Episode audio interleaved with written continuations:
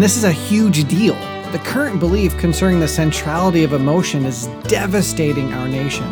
We're being told that we have no control over emotion, but that our emotion has complete control over us. Welcome to Truth, Love, Parents, where we use God's Word to become intentional, premeditated parents. Here's your host, A.M. Brewster. If you were just searching for help for your screaming, yelling, erupting child and you just found this episode, please know that I really, really, really, really do want to help. But I think that if you really want the help for which you're looking, you should start with part one of this series. Simply jumping in on this episode won't help you with your child as much as you may want. There's a lot to understand about our children and anger, and unless we deal with the fruit, the root, and the truth, we'll miss a vital part of the solution but that's seven episodes worth of content. Yeah, I know. I, n- I never intended to spend this much time on this subject, but I really am glad that we have. It's been so enlightening and encouraging for me. I feel much more prepared to think through and address the anger issues I know I'm going to face this year with my students, and I pray that you've been equipped as well. And if you're new to this show, my name is Aaron. I have a family of four who invites up to eight at risk teen boys and two resident assistants to live with us for nine months. I created this podcast so, Lord willing, you will never have to send a child to a program like ours. We have a growing community of dads and moms who are trying to be the parents God called and created them to be. It's hard, it's dirty, but it's glorious and beautiful because if we have kids, it's God's will for our lives to parent. Now, before we talk about some of the ugly of parenting uh, kids with wrath issues, I'd like to thank Lisa and Kara for making this episode possible. Without the faithful support of our patrons, we wouldn't be able to create this free parenting content to deal with things like anger and tantrums. Now, every show I mention that you too should take a moment to click on the five ways to support TLP link in the description of this episode. But today I'm also going to encourage you to check out truthloveparent.com and plan to do so repeatedly throughout the month.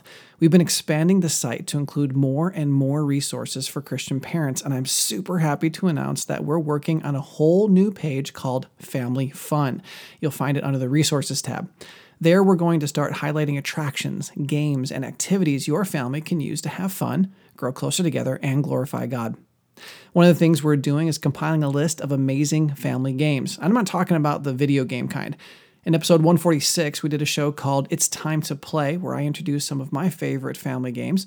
And in episode 254, we discussed what your children's toys are teaching them and mentioned some classic enduring games there as well. Well, now we're working on a complete list for you to peruse. And here's something else really awesome to consider. If, after scanning through the list and reading my family anecdotes, if you decide you'd like to add one of those games to your family game cabinet, you can just click on a link to be taken to Amazon. And now, this is a really cool part. If you purchase the game, Truth Love Parent will receive a commission off the sale. Your family gets a new game, TLP receives money from Amazon. Now, we're adding to the list slowly. It takes work to populate a page of Amazon affiliate links, so check back often. And not only are we planning to do this with games, we're also planning to do the same thing for our suggested books, and we want to use it on any page that makes sense to provide a helpful link. All of this to say, there are a lot of ways you can be a blessing to TLP and support the work we're doing with families all over the world. Okay, let's talk about how to parent a wrathful child. And as always, don't forget we have free episode notes and a complete transcript available for you at our blog, Taking Back the Family. Not all angry people yell all the time but the vast majority of them do most of the time. But which yelling is wrathful, which is clamorous, and what does it matter? Two episodes ago, we talked about helping your child with their clamor, and we're reminded that clamor grows out of anger, and anger is the thought out result of continued smoldering. This is different than wrathful responses because the wrath we're discussing doesn't grow out of purposed, reasoned thought. It's more of a mindless, emotional response. It's kind of instinctual. And this is what makes parenting a wrathful child different than a clamorous child. Parenting the clamorous child requires you to pick apart how they're thinking and what they're thinking and why they're thinking what they're thinking.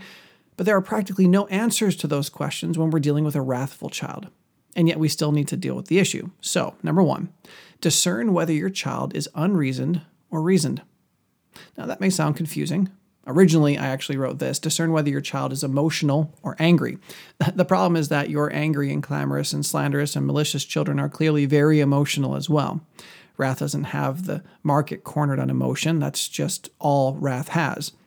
So, whether your kid is malicious or slanderous or clamorous or just downright angry all the time, you're going to have to deal with the emotion because it's all part of the same angry onion. It's not happenstance that wrath was the second on the list. Bitterness is wrong thinking, but the moment your thinking goes astray, your emotions are tanked. So, we need to discern if our child's emotional response has reasoning behind it or not. How does one go about doing this? Well, you know your child better than I do. It should be easier for you to be able to tell when your child is simply being emotional and when their emotion is being motivated by a perpetual anger that rehearses the issues over and over. I think the main hurdle we need to jump is this. If your angry child is a teenager, they're probably not wrathful. Infants and toddlers and perhaps kindergartners and first graders will likely be more wrathful and less clamorous. But the nature of growing up, the thing we love most about our kids as they mature is their ability to reason. This means that their addition gets better too. Their memories are longer and more complex.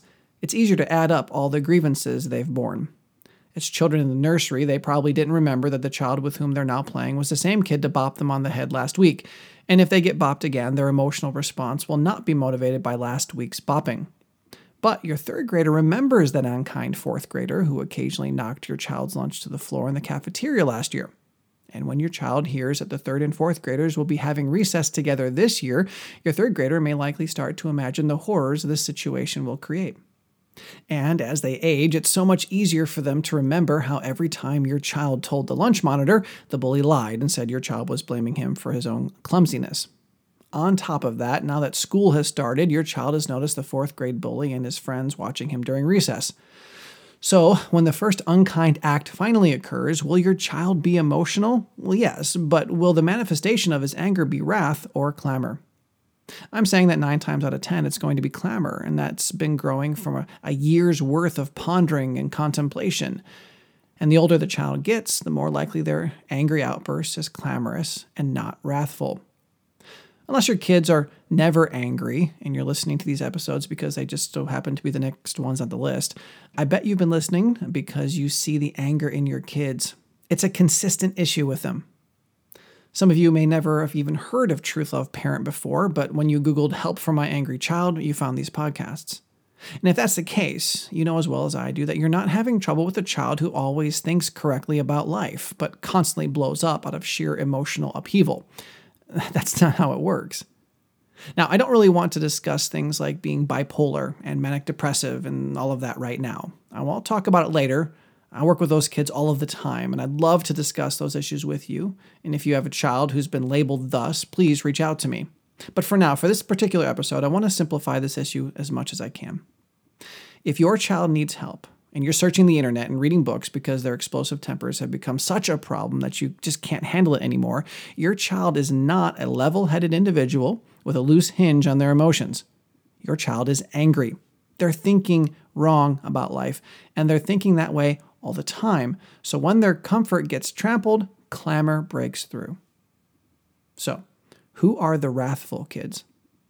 I'd say that genuinely wrathful kids who haven't progressed to the angry or clamorous or slanderous or malicious stages are generally very young children and kids who have infrequent explosions of temper. You likely wouldn't even categorize these kids as being angry because it happens so infrequently during high intensity times. In fact, you'd probably be tempted to give them a pass because it happens so infrequently and because the situation seemed quote unquote justifiable given the circumstance. However, we need to understand the emotion. We need to understand what that reveals about our kids, whether they're angry all the time or they're just angry sometimes. So, if your child is emotional, regardless of why, number two, wrathful children need to understand their emotions. Let's be honest. I don't believe the vast majority of people alive today have any idea what emotions are, and they definitely don't have a biblical idea of what they are. This is why we did three episodes back to back all about our emotions. Episodes 32 and 33 are entitled Emotions and Parenting, and episode 34 asks the question Should Christian parents participate in emotion coaching? There's also episode 97 called Why Do Your Children Feel What They Feel? And we don't have time to get into any of the details of what emotions are and why we feel the way we do and why God created our emotions, but we talk about all of those and so much more on the episodes I just named. You can access any of them from the description of this episode. They also discuss the common misperceptions concerning emotion. And this is a huge deal. The current belief concerning the centrality of emotion is devastating our nation. We're being told that we have no control over emotion, but that our emotion has complete control over us. For so many reasons, I love the movie Inside Out. But if that were how people actually function, it would be so scary. We need to start by teaching our kids what emotions are and what place they should have in our lives. And I highly recommend you teach them before they get all emotional. In the same way, you want to talk to your child about their anger before they're angry. You want to teach your kids about their feelings before they're in the throes of a meltdown. When you're in the practice of training your kids about emotions, when they start to lose their control over them, you can use the touchstones you've already placed to help draw their minds back to truth. Because once they know and understand those truths, your child will be responsible to actually put that knowledge into practice. And that leads us to number three wrathful children need to control their emotions. In Luke 12, 48, Jesus said, Everyone to whom much was given, of him much will be required, and from him to whom they entrusted much, they will demand the more. This is how the circle of learning works. You learn, you understand, and then you put it into practice. That's what we call wisdom. We should not simply tolerate our kids' meltdown, patiently waiting for them to cool off on their own. We don't need to be afraid of their feelings. Our only recourse isn't to take cover until the explosion has subsided. Once we and our children know what emotions are, why God created them, how they're to be used, and how to control them, we need to help our kids put that into practice. And the only time to practice reining in our emotions will be when they start to get away from us. We all know Ecclesiastes 3 For everything there is a season, and a time for every matter under the heaven, a time to weep, and a time to laugh, a time to mourn, and a time to dance this teaches us that in the same way there are times we should be sad and angry and afraid, there are also times we shouldn't be. We need to help our children interpret the situation and come to the right conclusion about how they're going to feel about it. It's interesting that I've been answering questions like this for weeks now. It came up on Facebook. Some of you have emailed me about your kids, and it seems that a lot of people have questions about whether or not there's ever a situation where you should just let your child calm down on their own with no influence from you. What if they have a disorder or an illness or a disability? What if they're very young? So, I think instead of ending on episode nine, I'm going to do one more episode that directly deals with these questions. They're big ideas, they're weighty matters, and I don't want to speed over it if there's a legitimate discussion that needs to happen. So, by way of review, number one, discern whether your child is unreasoned or reasoned. You need to figure out if this explosion is a clamorous product of anger or a wrathful product of emotion. Number two, wrathful children need to understand their emotions. Please, please, please, for the sake of the Lord, your family, your kids, and the world, teach your children what God has to say about emotions. Don't let them buy into the world's lies. Number three, wrathful children need to control their emotions. This can be done. Even very young children can learn to control their emotions. You should definitely listen to the previous episodes I mentioned, but I'm going to give some very practical advice for this next time when we talk about bitterness. And that leads to number four wrathful children need Bible, not pragmatism. You should have seen that one coming. Now, I'm not going to share a bunch of passages with you because you really need to listen to the emotion episodes. You'll find plenty of scripture there, but I will share this. A number of episodes ago, I mentioned Genesis 4 2 through 16. This passage doesn't specifically talk about emotions and feelings, but it illustrates a man enslaved to them. It also gives us an example of how you parent an emotional person. It's unfortunate that this guy didn't submit to the parenting he received, and I think that makes it a really powerful illustration as well.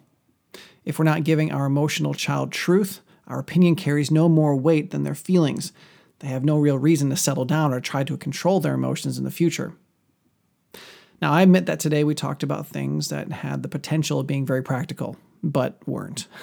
I said that we need to teach our kids about emotions, but I didn't explain it because there are other episodes for that.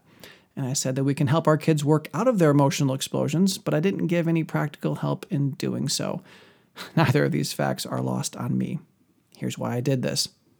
Number one, on this particular episode, I wanted to address philosophy. We need to believe that God speaks on this matter and that what he says needs to be the foundation of our family's lives. Number two, our next episode is going to be the most practical one yet. We're going to see exactly how to parent violent, gossiping, screaming, angry, emotional kids. Addressing the bitterness is the key to it all. So, Lord willing, next time we're going to put all the pieces together so we can help our kids work through their anger to a Christ honoring response. Or, better yet, head off their anger in the first place. I'm excited to be doing this with you, and I'm really looking forward to our next two episodes. So I'll see you next time. Truth, Love, Parent is part of the Evermind Ministries family and is dedicated to helping you become an intentional, premeditated parent. Join us next time as we search God's Word for the truth your family needs today.